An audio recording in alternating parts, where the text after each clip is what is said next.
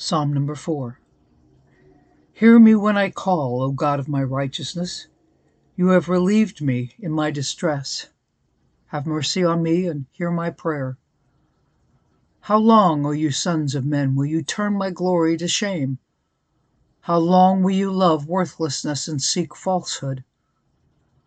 But know that the Lord has set apart for himself he who is godly. The Lord will hear when I call to him. Be angry and do not sin. Meditate within your heart on your bed and be still. Offer the sacrifices of righteousness and put your trust in the Lord. There are many who will say, Who will show us any good? Lord, lift up the light of your countenance upon us. You have put gladness in my heart, more than in the season that their grain and wine increased. I will both lie down in peace and sleep. For you alone, O Lord, make me dwell in safety.